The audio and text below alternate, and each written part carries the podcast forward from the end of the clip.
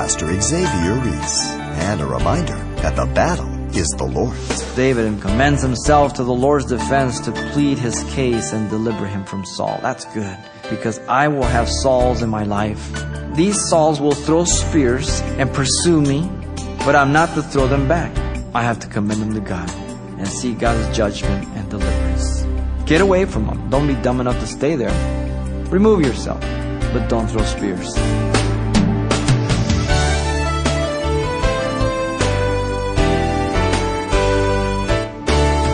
Welcome to Simple Truths, the daily half hour study of God's Word with Xavier Reese, Senior Pastor of Calvary Chapel of Pasadena, California. The Christian walk never begins at the finish line. That's why the Bible describes it as a race that we're supposed to run to win.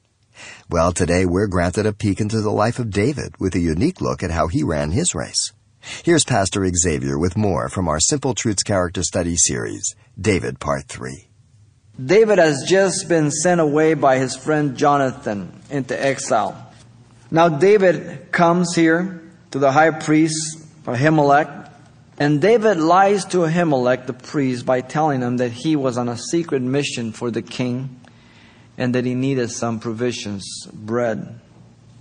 Hearing this lie, Ahimelech told David in verses 4 through 6 that the only thing he had was the holy bread and if the men had not had sexual relationships for at least three days, then they could have it. Such being the case, they partook of that bread. It's interesting because Jesus pointed to the fact of David partaking of the bread. but we don't want to forget that there was a lie that went along with the story. Now, in verse 7, Doeg an Edomite the herdsman of Saul was present at that time and he saw David. Now he hated David. David then asked in verse 8 and 9 for a weapon, and the only one present was a sword of Goliath. David fled to Achish, the king of Gath, who was his enemy, in attempt to flee from Saul. Isn't it amazing some of the dumb things we will do out of fear that we wouldn't do out of common sense, thinking through? Why would you run to your enemies? Particularly when God has told you that you're the next king. Now, notice in verses 12 through 13, David being identified and hearing the words of the men, how he had killed his ten thousands. He was gripped with fear and began to act like a madman by scratching on the door of the gate and allowing saliva to run down his beard. David's a resourceful young man, isn't he? He knew he was in trouble. Have you ever been in a place like that where you just, you know, you, you've made a wrong decision? You, you, you're, you're where you shouldn't be. And then you have to kind of act like a fool to get out of it? It's not nice to eat crow, is it? Achish the king in verses 14 and 15 as if he needed a madman in his presence and did not give David a second thought. A king's fully persuaded he's, he's a lunatic. Now, notice thirdly, when you get to chapter 22, David therefore departed from there and escaped to the cave of Adullam. So when his brother and all his father's house heard it, they went down there to him. And everyone who was distressed, everyone who was dead, everyone who was discontented gathered to him. So he became captain over them, and there were about 400 men with him. Fugitives, if you will. And so David secured a safe place. He, now he has his army. Verses 3 and 4. So he departed to the land of Judah into the forest of Hereth. Notice, fourthly, beginning verse 6 down to 23, David caused the death of the priest at Nob. Saul reproved the Benjamites at Ramah for siding with David and accused them of conspiring against him and not feeling sorry for him. That's just like Saul, huh? Pouting. And so in verse 9 and 10, Saul's servant Doeg, the Edomite, told him about David's visiting Ahimelech, the priest, and that he had sought the Lord for David and given him provisions and the sword of Goliath. Well, this didn't go too well with Saul. So Saul, in verse 11 through 15, accused Ahimelech of conspiring with David which he denied and declared that he considered David as a faithful son in law. and was ignorant to all he was being charged with. Now you stop and think, you're Ahimelech, you don't know what's going on. David is an upright man, he fights the wars of the kings, he comes in, he says, I'm on a secret mission, you know, I'm on reconnaissance and I can't tell nobody, and well, so you just take it at face value, and all of a sudden here comes the king, and he's accusing you of conspiring against you, and you're saying, well wait a minute, I thought David's your son-in-law, you know, and here you are, a total innocent person. How often there is an innocent party that is destroyed because of the lie of someone else, because of the plotting of someone else, because of the deception of someone else, and that life is destroyed. Verse 16 and 17 Saul declared to Ahimelech, You shall surely die in all your father's house, and then commanded one of the guards to execute the priest, but he would not. Verses 16 and 17. This man was to be considered wise. no way. Saul then commanded Doeg, whose name means, as I told you, dog, in verses 18 and 19, to do so, and he killed 85 priests and the entire city of Nob, both men and women, children, nursing infants, oxen, donkeys, sheep, with the edge of the sword. Verses 20 through 22, Abiathar, one of the sons of Ahimelech, escaped to David and told him all that had occurred to which David remembered seeing Doeg that day and had a suspicion that he would give him away, and therefore David felt responsible for the death of all the priests the men, the women, children, and the infants. And so David, in verse 23, told him to abide with him, for he was marked as an enemy, being in affiliation with David now. Notice, fifthly, here, chapter 23, verse 1 through 13. David sought the Lord for direction. David heard that the Philistines were fighting against Keilah, robbing the threshing floor, so he inquired of the Lord if he should go up, and God said yes. Now, what a change. Now David's inquiring of the Lord a little more. So in verses 3 and 5, David's men were hesitant to go so close into the Philistine territory. So David sought the Lord again, and God affirmed it again and delivered them. That's always good, you know? to confirm. Let the Lord confirm things. There's nothing wrong with that. It doesn't mean you're doubting. Doesn't mean you have a lack of faith. Uh, you want to make sure it's the Lord. David was then sought out by Abiathar with the ephod. And at the same time, Saul was told of David, so he pursued him in Keilah. But see, God's already told David to go, right? So even though it appears dangerous, David's going to be okay, right? because God's in it. There's the key. Verses 9 through 13, David, knowing that Saul was coming, he asked Abiathar to bring the ephod again, and once again he sought the Lord and asked him two questions. Will Saul come down? To which God answered yes in verse 11. And then the men of Keilah, will they deliver me to the men and to Saul? And God said yes, verse 12.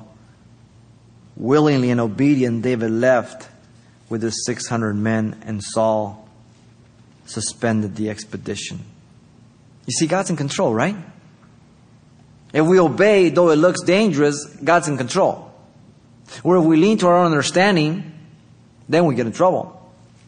Lean not to your own understanding. In all your ways acknowledge Him. He will direct your path, the Proverbs says. You see, David was to learn to depend on the Lord more and more rather than on his own devices, which could bring tragic consequences in so many ways. Six, chapter 23. David had times of discouragement. Saul's pursuit of David was relentless, and Jonathan came out to encourage David. This was the last time David ever saw Jonathan.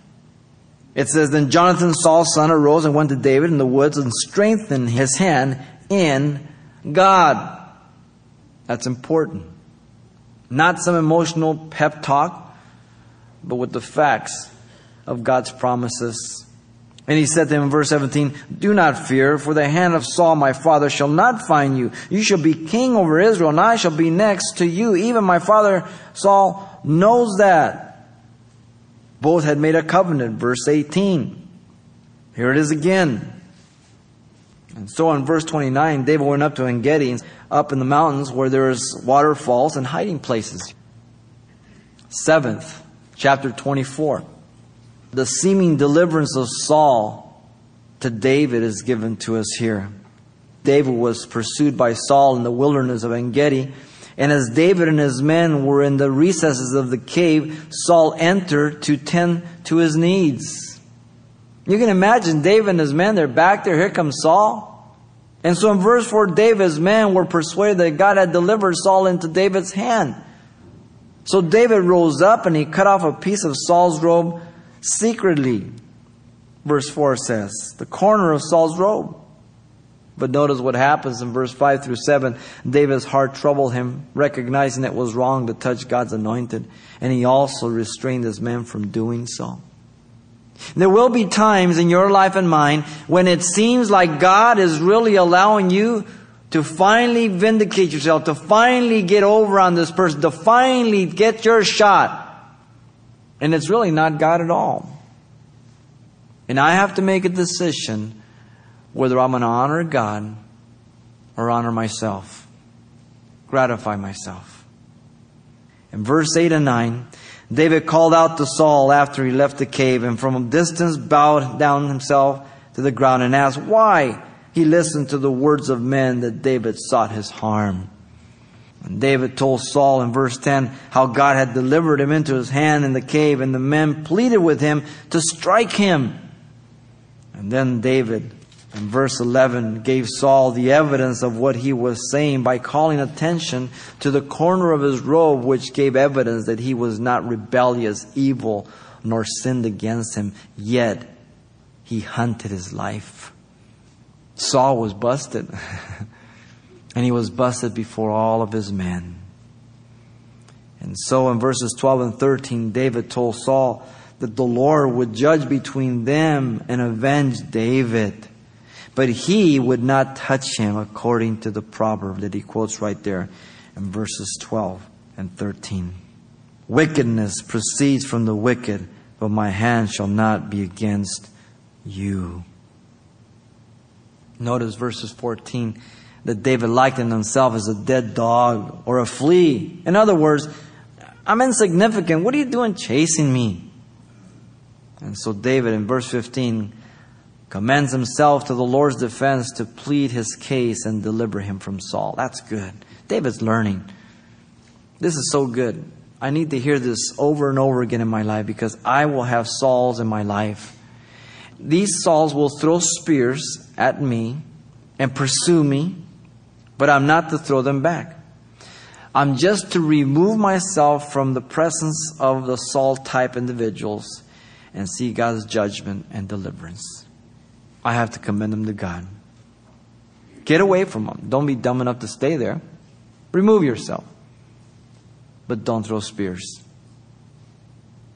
Notice in verses 16 through 22 the remorseful repentance of Saul. These type of men, Sauls, will always be moved with tears as a sign of their sincerity, but they alone are no signs of genuine repentance. Is this your voice, my son David? And Saul lifted up his voice and wept. So important that when we say we repent, that we then give the fruit of it. He knows that he's wrong. He knows that God's not for him, and yet he's still trying to strike a deal here. Over and over and over again. David was to learn that even though he trusted God for Saul, he was not to trust the words of Saul. So important. I have to trust God for the Sauls in my life, but I also have to not trust the words of Sauls. You don't know when they're telling truth or lies. Notice eighth. In chapter 25, David got caught up in avenging himself. Now he did pretty good. Learn this simple principle. Because you are victorious in one area one time, it does not guarantee victory the second time. Oh, be oh so careful. Let him who thinks he stand take heed lest he fall flat on his face. Xavier's translation. Notice in verse 1 of chapter 25, David withdrew into the wilderness of Paran after Samuel's death and having to depend totally on God now. So in verse 2 through 9, David sent some of his young men to collect some sheep at shearing time from this man Nabal who had a business in Carmel. So he's kind of like the, the, the enforcer and uh, he's kind of like Robin Hood. Verse 5, they were supposed to greet him in David's name, as David sends them. In verse 6 through 9, they were to report of their protection of the flocks throughout the time they were present, and it could be verified by the men in the flocks. Thereby, in appreciation of their services, they were to ask for some sheep as a sort of back payment. And then they were to wait for the answer. In verses 10 through 13, we get the answer of Nabal. Uh, Nabal, as his name indicates, fool, lived up to it. Uh, Nabal answered David's servant and said, Who is David? And who is the son of Jesse? There are many servants nowadays who break away each one from his master.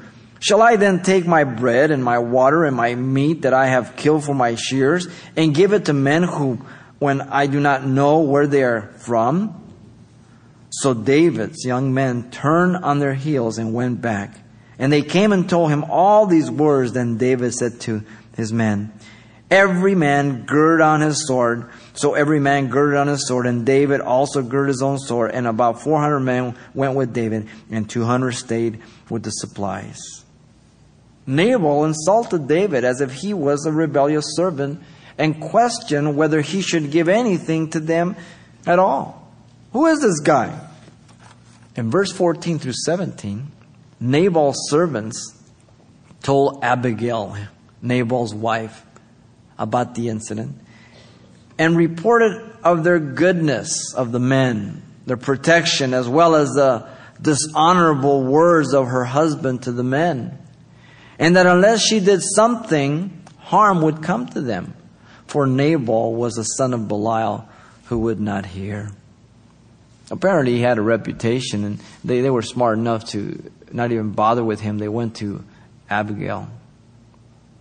And so, verses 18 through 22, Abigail went to intercept David with provisions, even as he was swearing that not one male would be alive by morning. You know, if we are wise enough to not avenge ourselves of the Sauls in our lives, we must be also very careful not to fall prey to Nabals, adding hurt to our future and becoming greater fools than they. If David would have taken this action, it would have plagued him in his kingdom. He entered his kingdom with a clean slate. Oh, be careful of Saul's. And if you are obedient to not confront Saul's in your own ways, then be careful of Nabal's.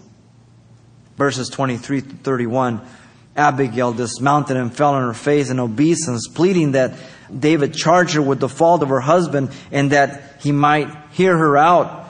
And so in verse 25, she acknowledged her husband to be a fool according to his name. In verse 26, she told David that it was God who had held him back from avenging himself. This is a wise woman. Verse 27 and 31, she asked for forgiveness. And when he was established, and that when he was established on his throne, this act would not grieve him because he did not shed innocent blood nor avenge himself. David blessed the Lord for sending her and keeping him from such an act. And he blessed her and sent her away in peace. Now Abigail in verse 36 to 38 returned and Nabal was having a drunken party. So he, she waited to tell him the next day about the incident and um, he went into shock. And the Lord struck him dead about 10 days afterwards. You can imagine as she's telling him, Nabal, you know, you know the guy you spurned the other day? You know, I interceded for you and he was ready over here, you would have been dead. And because he heard of that, he actually did die. But the Lord struck him. In verse 39 through 44, David, hearing of Nabal's death, came and he took Abigail for his wife. And so here we have David. He's being protected by God.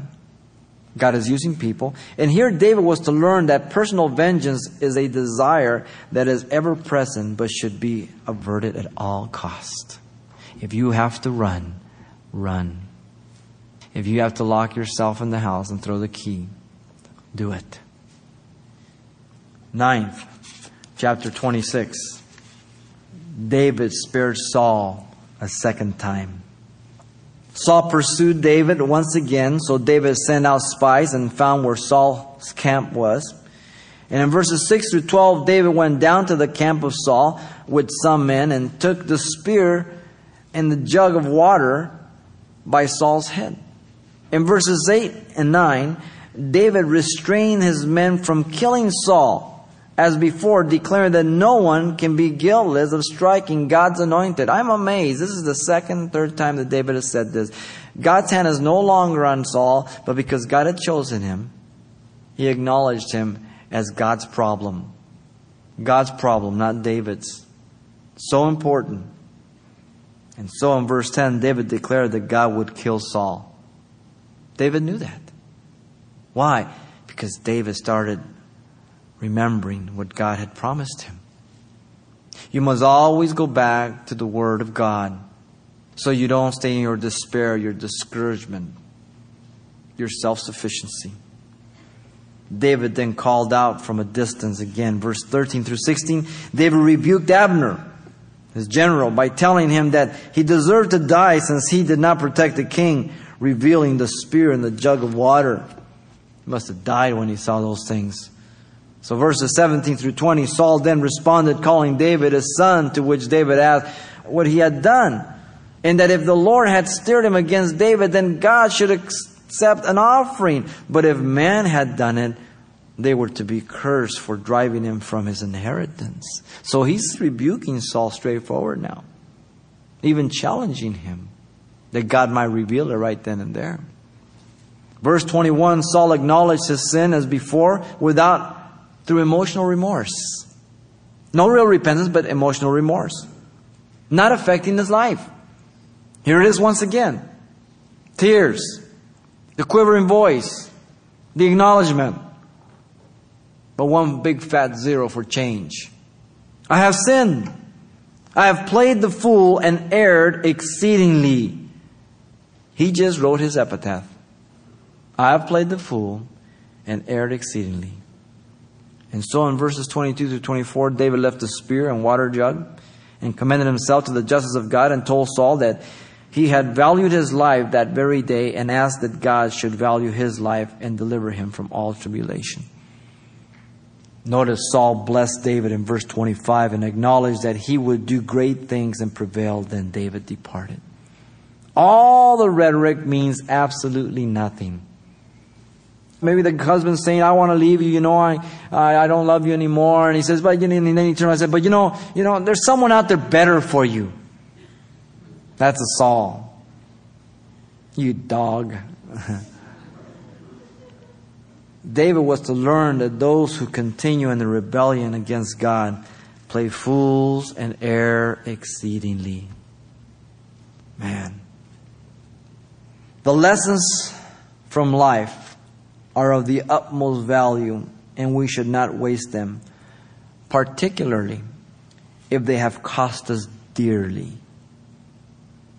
It has been said that school seeks to get you ready for examination. Life gives the finals. Some finals you can't take over. You have to live with the grade.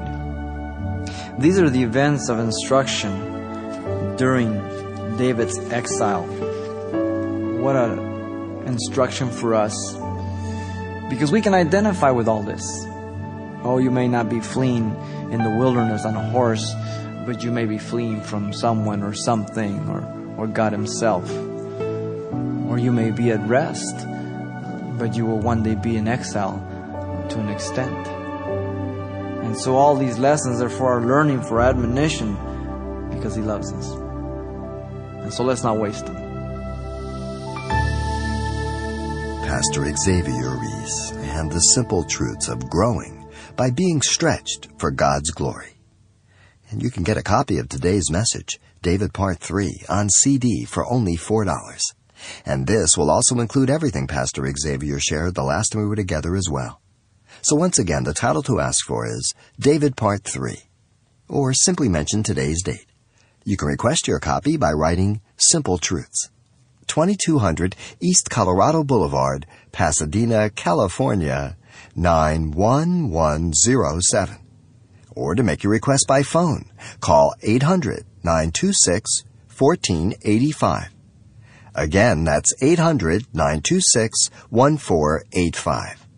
Or the address once again is Simple Truths, 2200 East Colorado Boulevard, Pasadena, California, 91107.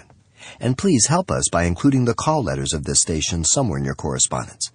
This is helpful when we check on the impact of this outreach in your area. Next time, more on the intriguing life of King David. That's here on Simple Truths with Pastor Xavier Reese.